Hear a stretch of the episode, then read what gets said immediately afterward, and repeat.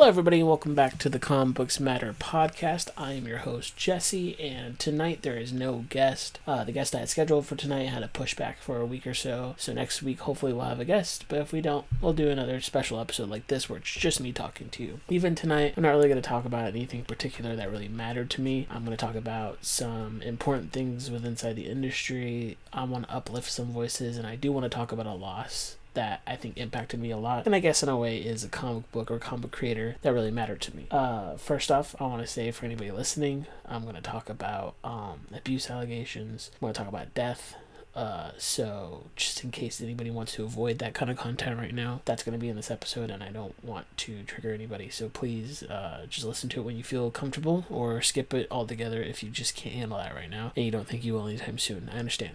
So first off, I want to talk about uh, the death that happened in the last few weeks that I haven't really had time to put into my own words in any way. Um, the death of Denny O'Neil, one of the not not even just one of the like probably the greatest Batman creator that's ever really laid hands on the book.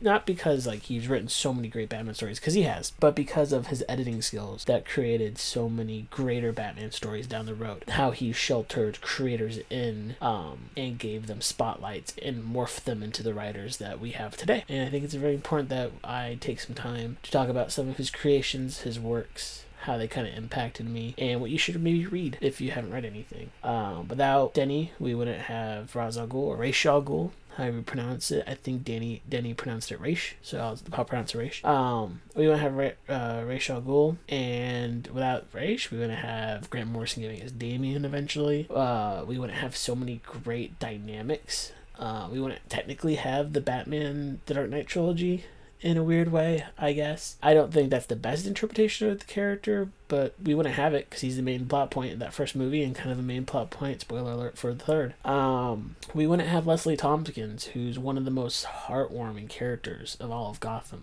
We wouldn't have gotten to the point where Renee Montoya is the question, how she acts, and we get uh, Kate Kane and all that stuff because we wouldn't have had Greg Rucka, who made Gotham Central, who did fantastic work all on Batman and Detective and all those comics. We wouldn't have gotten Great No Man's Land. We would have gotten um, Frank Miller's Daredevil and then Frank Miller's Batman probably in the longest run because it was Denny as an editor at Marvel who got Frank Miller on that book. We wouldn't have gotten uh, Green Lantern, Hal Jordan, and Green Arrow at, as big as they are now. We wouldn't have Arrow as a TV show and in the Arrowverse because Denny kept that book alive. It wasn't a huge seller when he was writing it, really, but it kept it alive and it kept it a classic. So all those books I listed can be you'd be thankful for Denny for those books, and it's just important to appreciate the creators who do good and are good, as far as we know, as we'll talk about in a minute uh, who do good while they're still here and make sure their legacy kind of lives on. And Denny was just passionate about the character. He was passionate about what the character stood for when it came to Batman, when it came to Green Arrow, when it came to Green Lantern, when it came to the question. How I almost forgot about his question run, but he was passionate about every character he wrote about, and he admitted his faults. He's admitted when he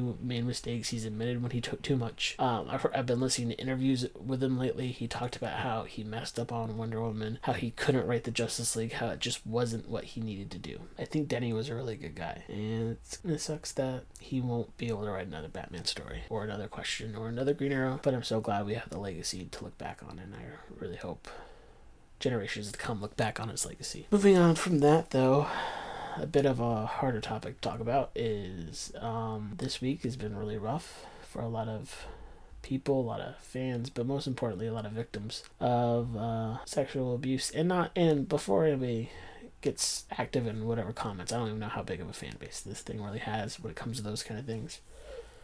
But I'm talking about Cameron Stewart. I'm talking about Warren Ellis, and there's other things going on. I know, but those are the two that I know the most about and have read the most about.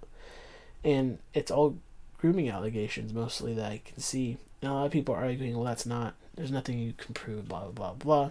I'm disregarding anything they say because I believe the women who handle this and uh, who have come forward and talked about this. And the problem that I have with all of this is they had the power and they abused it, and that's where it comes down to. Doesn't matter how you look at it, it's them having power and them abusing it. And anybody that has power over someone and you weighs it on them to get what they want is wrong. It's as simple as that. I don't believe them. when they try to say they didn't know that they had that power. I don't believe them when they try to act like it was a mutual thing. If you have power over someone and you weigh it on them to get what you want, you are scum. It's as simple as that. And I hope that I could always pay attention and try to find those warning signs when that's happening and call it out because it happens way too much. And I don't want to have friends and see creators I love be scared to speak out on these things, but also be scared it might happen to them. And I will not be supporting any creator who has shown to be abusing this power. It's simple as that. So that's where I stand on that. I don't know if anybody cares where I stand, but it's important for me to speak up and say I believe the women and I dis not disown, but distance myself from those creators and I do not want to have any of their works and I don't have I don't want to have to purchase any more of their works anymore. I don't want to have to deal with them. I don't want to have to see what they do. I want I hope they grow. I hope they learn. I hope they listen. I hope they get whatever just punishment they could receive from this. People are worried that they're going to lose their books good because again, you're abusing your power. You shouldn't have it anymore in any way. It's simple as that. It's just simple as that. So, I'm I'm I'm just going to move on from that cuz I want to keep this episode kind of short and concise and just talk to you about how the how what's going on and why it matters.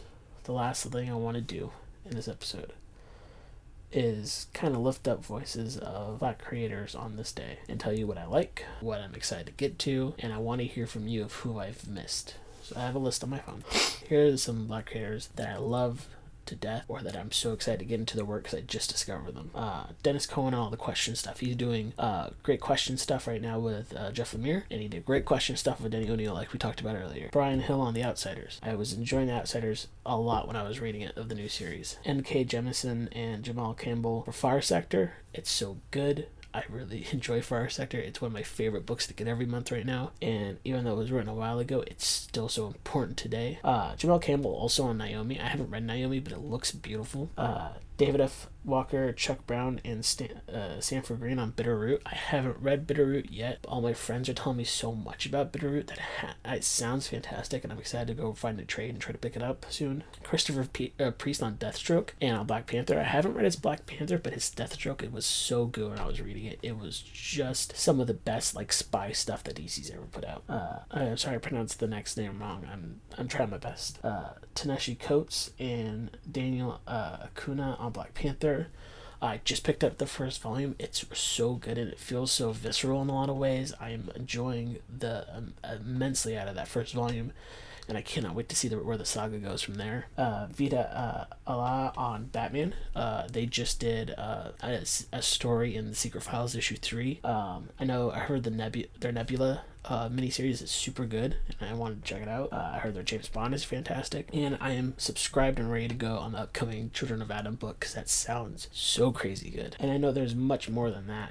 I don't know a lot, and I'm still trying to learn. I'm still trying to listen and trying to find those creators to lift them up. So if you know them, tell me about them. Uh, find me on Twitter and shout out those creators I want to find them and read their stuff. So that's that's what's going on in my brain. It's a very small episode. I just want to touch base. I missed last week because I was just worn out, and I already did like double episodes a few weeks, so it all kind of worked out. Um, next week we should have back to normal when it comes to having guests on, but if we don't, again, I have something else planned. And it will be much different than this. Um, in the description, there will be ways you can help the movement that's still going on to this day with uh, the marches and everything like that. Oh, I almost forgot the the march um, I, well, I can't remember any of the creators on March, but March is a very important book try to find in your local comic book store. It's about the civil rights mo- movement. It's very important. Um, uh, other than the, uh, the ways to help the movement in the description, there will be uh, the link to the uppercut.com uh, merch that's going to charity, I think, for the rest of this month still. Uh, after that, uh, I don't really feel I feel like plugging any of my stuff, so I'm going to skip that. If you wanted to find it, you can look in the other episodes. the theme song for this episode is Joy in the Restaurant by David Sidzetzi. I found it on Free Music musicarchive.com. And the logo for the ep- my, the podcast and everything is by my friend Steven, who is just really amazing. Thank you guys for listening, and you stay safe, and I hope you live your truth.